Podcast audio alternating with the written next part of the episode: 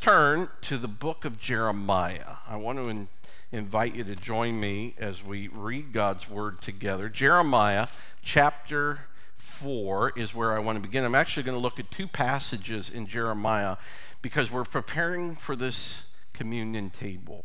Jeremiah chapter 4, and I'd like to invite you to stand with me. We're going to read down through verses 3 and 4, and then I'd like to turn to chapter 31.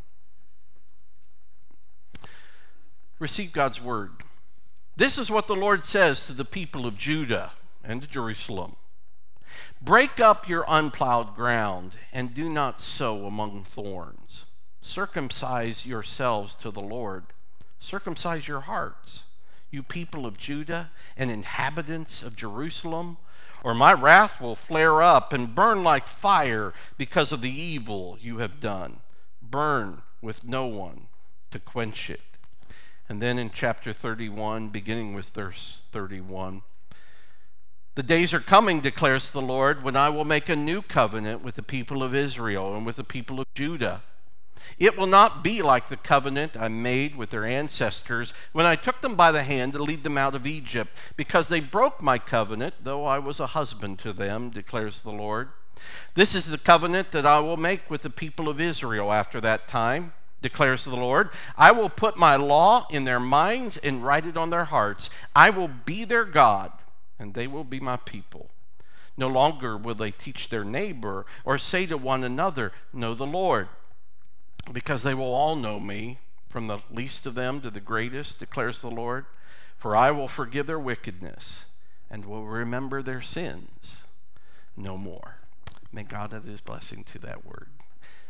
Father, I just pray right now that you will teach us and prepare our hearts for this moment. Open our eyes and our hearts to the certainty of your word and your goodness. In Jesus' name, amen. Amen. Well, this morning, we are invited to come forward and participate in Holy Communion. Now, I want you to know that there is such a thing as unholy communion. The Apostle Paul, in his instructions regarding communion in 1 Corinthians, reminds us that as we come, we must examine ourselves to see if we're in the faith, to see if we are right with the Lord, or we risk bringing judgment upon ourselves. You see, the truth is, everyone in this room is invited to come. But if we come without knowing that Christ is our Savior, Christ is our Redeemer. If we come not recognizing our own sin and truly understanding our real need for forgiveness and a desire to have a more intimate relationship with Him and a desire to serve Him, then this very easily can just become a, a dead ritual. At best, it becomes meaningless. At worst, it increases our guilt. And the thing is, we can go through the motions with hearts of stone and think of ourselves as good and okay. We can be proud. We can take communion. But it will not be holy. Jeremiah's message was largely to a people who had the form of a religion but did not know its power. He knew firsthand the difference between holy and unholy communion with God. If you study the book of Jeremiah, you note that most of this book has to do with this tormenting tension between a covenant promising, fulfilling God who always keeps his commitments versus a, a people who, who make promises and again and again are disobedient and fail to fulfill them. Now, what is interesting to me is that while the people broke the covenant, they still, in practice at least, worshiped God, at least on a surface sense. You, you see, they went to the temple. They participated in the sacrifices and the obligatory prayers and even the tithes. But Jeremiah also tells us something else. Their heart wasn't in it. Because when they left the temple, when they went outside, they in fact followed after other gods. For instance, they participated in making cakes for the queen of heaven. Ishtar was one such a god, a pagan mother goddess worshipped by Judah's neighbors. They worshiped her too. And evidence is, is that they participated even in the barbarity of sacrificing their children to these gods. Something I think you could argue that abortion is today. Their idea was well, if one God is good, two has to be better. Let's cover all our bases. And so they thought they were getting away with worshiping all of these gods. And so they did that. And they fumbled through the ritual and formula of the temple just in case. You see, the truth is, you can be here this morning and your heart be somewhere else. My senior year of college, I dated another girl that is currently not my wife. Mary and I had dated before that, but we kind of had this on again, off again kind of relationship. And so while there was some hesitancy about the romantic part, this one thing was sure we had become close friends. I began to date this other girl and the reason was basically she fit the pastor's wife mold. You know, she had the, the, the personality, I thought, the skill set, that kind of thing. But my mom kept telling me, you know, Jeff, I don't think she's for you. She's she's not very pretty for one. She was right about that. I don't don't let that word get out. I guess it's on the internet now. But uh, but as we neared graduation, I, I realized that after I received my diploma, Mary would head back to Pennsylvania. I was there in Kentucky and Indiana, and there would be very little chance that we'd ever see each other again. And so there was one day, right two, three days right before graduation, I was in the library. Mary was there too. Uh, she was there, and we ran into each other, and she said something to me like this Well, I guess this is goodbye. And friends, that hit me. I, I, I wouldn't recommend this to anyone, but just days before graduation, I went to the other girl and broke up with her because my heart was with Mary, and it still is. Can I ask you where your heart is this morning? You see, you can be here, but your heart is somewhere else. Our hearts can be somewhere else when it comes to God. Now, I, I, don't think that there's any one of us who are going to run out of this place this morning and bake cakes for the Queen of Heaven. That's probably not our issue. But we can have other gods nonetheless. Anything that warrants our affection above our relationship with God is an idol to us. You know, it can be entertainment, it, it, it, can be money, it can be sex, it can be things, it could be our career. Jeremiah looked at the people and their lack of love, their lack of devotion, their lack of commitment, and it tore at his heart. And so see him stand in that temple courtyard. He, he watches these people as they wander thoughtlessly and rather routinely through those massive bronze gates where they ought to be ushered into the very presence of God. And would you see him finally mounting those temple steps and he begins to preach? And this is a hard message. It's not, it's not filled with interesting illustrations. It doesn't have any corny jokes. It isn't just a sermon, it's a summons. It's a prophetic word, an announcement of condemnation. And he shouts, Turn from your wicked ways, repent, and serve God alone. And his voice echoes through the din of the crowd, but no one pays attention. There is no response. The altar is not full. The truth is, what they had made of the temple was what Jesus would later say is this a den of thieves. Because they were stealing from God the worship that rightfully belonged to Him and to Him alone. Where's your heart? You see, the people had a sense had no sense. They had forgotten the sense. They had lost the sense of the presence of God. They had lost a hunger for Him. They didn't desire to know Him intimately, they didn't desire to follow Him. They didn't know the experience of communion with Him. They preferred, quite frankly, a God who was distant and aloof. Maybe a God who would bless them from time to time, but a God who otherwise just didn't interfere in their lives. They didn't want a God dictating what was moral and good and better for them. And so, Jeremiah, though he preaches with passion, and in fact, he weeps for the people, the people don't hear him. Their hearts are not hungry, they're just very hard. Now, if you know Judah's history, you know that judgment does come. Jeremiah's prophet prophecies come true. And, and Jeremiah, in fact, sadly sees it with his own eyes. The Babylonian army invades. Jerusalem is laid low. The temple is destroyed.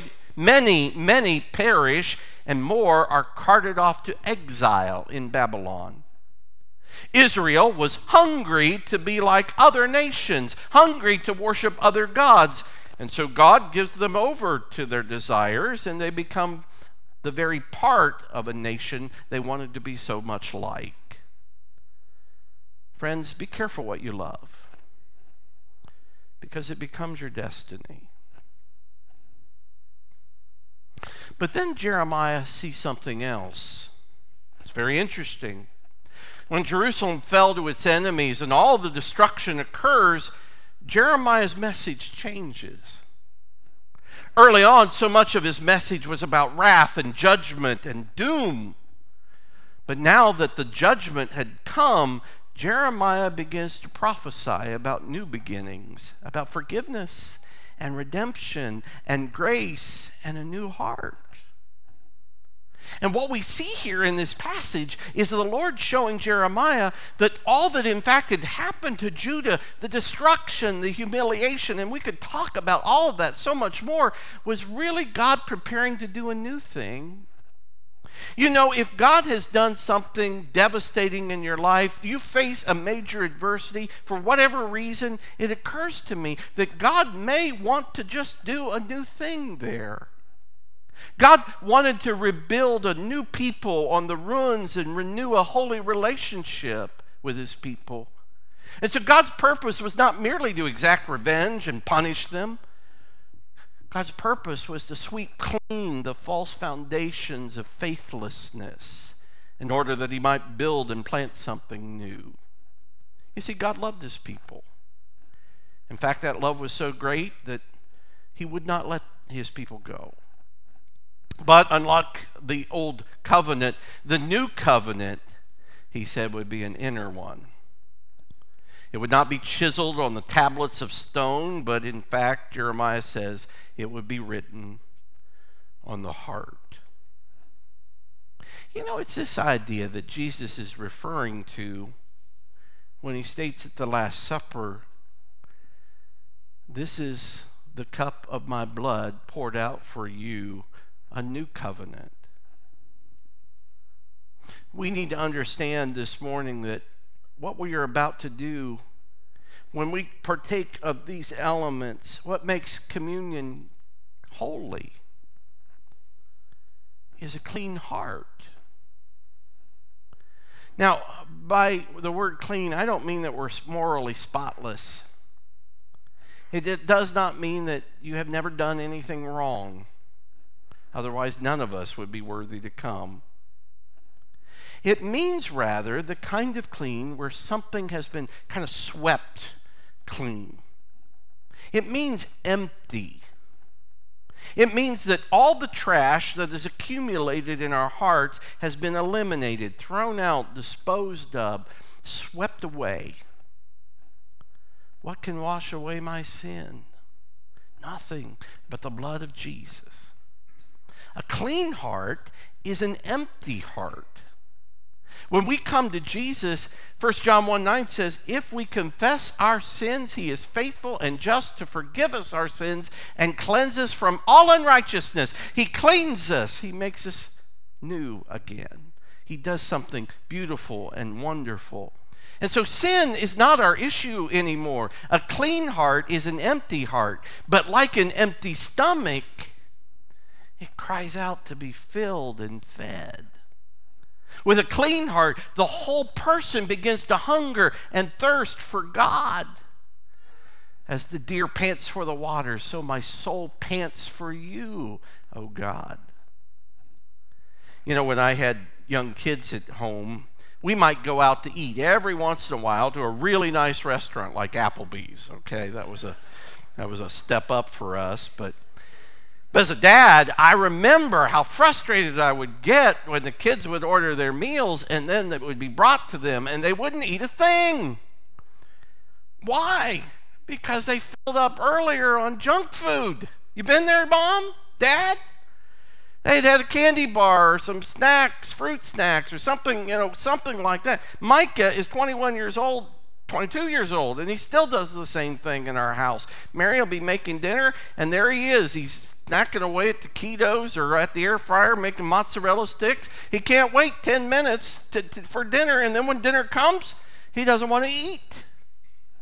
Because when you are stuffed with junk, even your favorite food doesn't appeal to you anymore. You see, I think what makes communion holy is you hunger for it. You need it. You want it. And it, it's not about the elements, it's about Him. It's about His presence and that joy of knowing He's, he's there and He's good and He loves you. Listen, listen, if we come to the Lord's table full of junk, if there's bitterness in this room or resentment, if there's pride or lust, if there's greed or jealousy, if we come to the Lord's table after having served the false gods of materialism or wealth or come thinking we've got it all together, then communion is sure not going to be holy. Because our heart is not hungry for God. He wants to do something new in us, but if we're filled up with all that junk, He can't. But if we come this morning knowing that our sin is great, and Christ's work is greater, and only He can cleanse us. Then we're ready to receive. For we are people of the new covenant. In Hebrews, we read this. Hebrews 10 says, The Holy Spirit also testifies to us about this. First, he says, This is the covenant I will make with them. After that time, says the Lord, I will put my laws in their hearts, and I will write them on their minds. Then he adds, Their sins and lawless acts I will remember no more. That's our promise this morning. But are you hungry for God? Sometimes we, we think, well, I would be more hungry if the pastor preached a better sermon or worship was more inspiring well, you realize that that has to do with the externals. It's a matter of your heart. And if you're not hungry, then ask yourself, why not? What is filling me up instead? Jesus said it this way He said, Blessed are those who hunger and thirst for righteousness, for they will be filled, satisfied. He also said, Blessed are the pure in heart, for they will see God. So if you don't have a hunger for God this morning, it's simply this there's other stuff in the way. And so we need to come to God and ask Him to clean it out and make us hungry. Are you hungry? Father, I, I come before you with a heavy heart. I, I think about Jeremiah and what he experienced in those days as he saw people just going through the motions. Save us from that. You sent Jesus Christ that we might be clean, that we might be renewed, that we would be whole again. But Lord, maybe this morning you need to clean some of us out. Let's take a moment right now and just confess any of those things that the Holy Spirit is bringing to mind.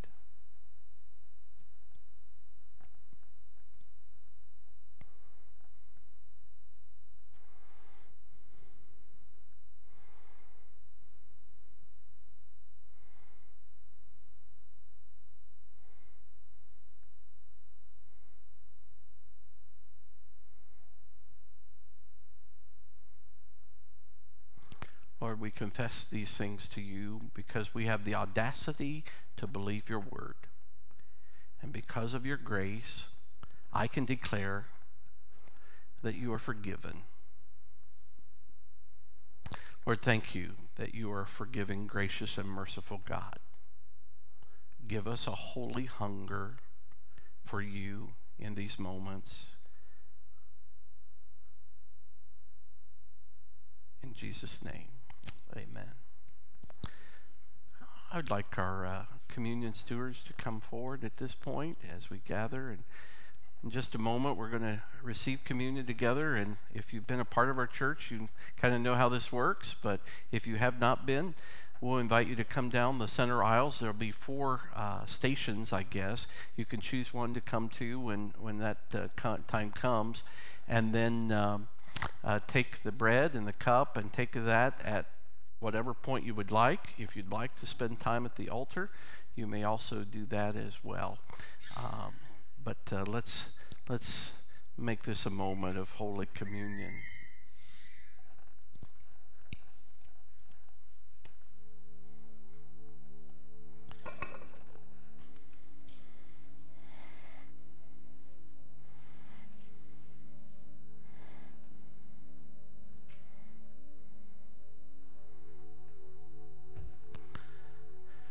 God's word tells us that on the night that Jesus was to be delivered over to the authorities, arrested, and then the following day be crucified on the cross, that he met with his disciples for a last meal, the Last Supper. And in doing so, our Lord took some bread and he gave thanks to the Father, and then he broke it and he told them, This is my body broken for you. Do this in remembrance of me.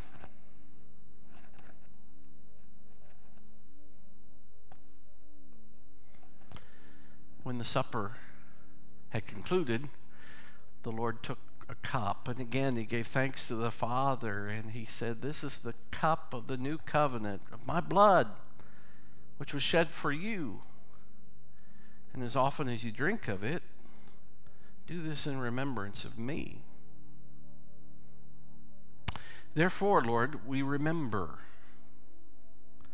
We remember that you died for us, that we might live.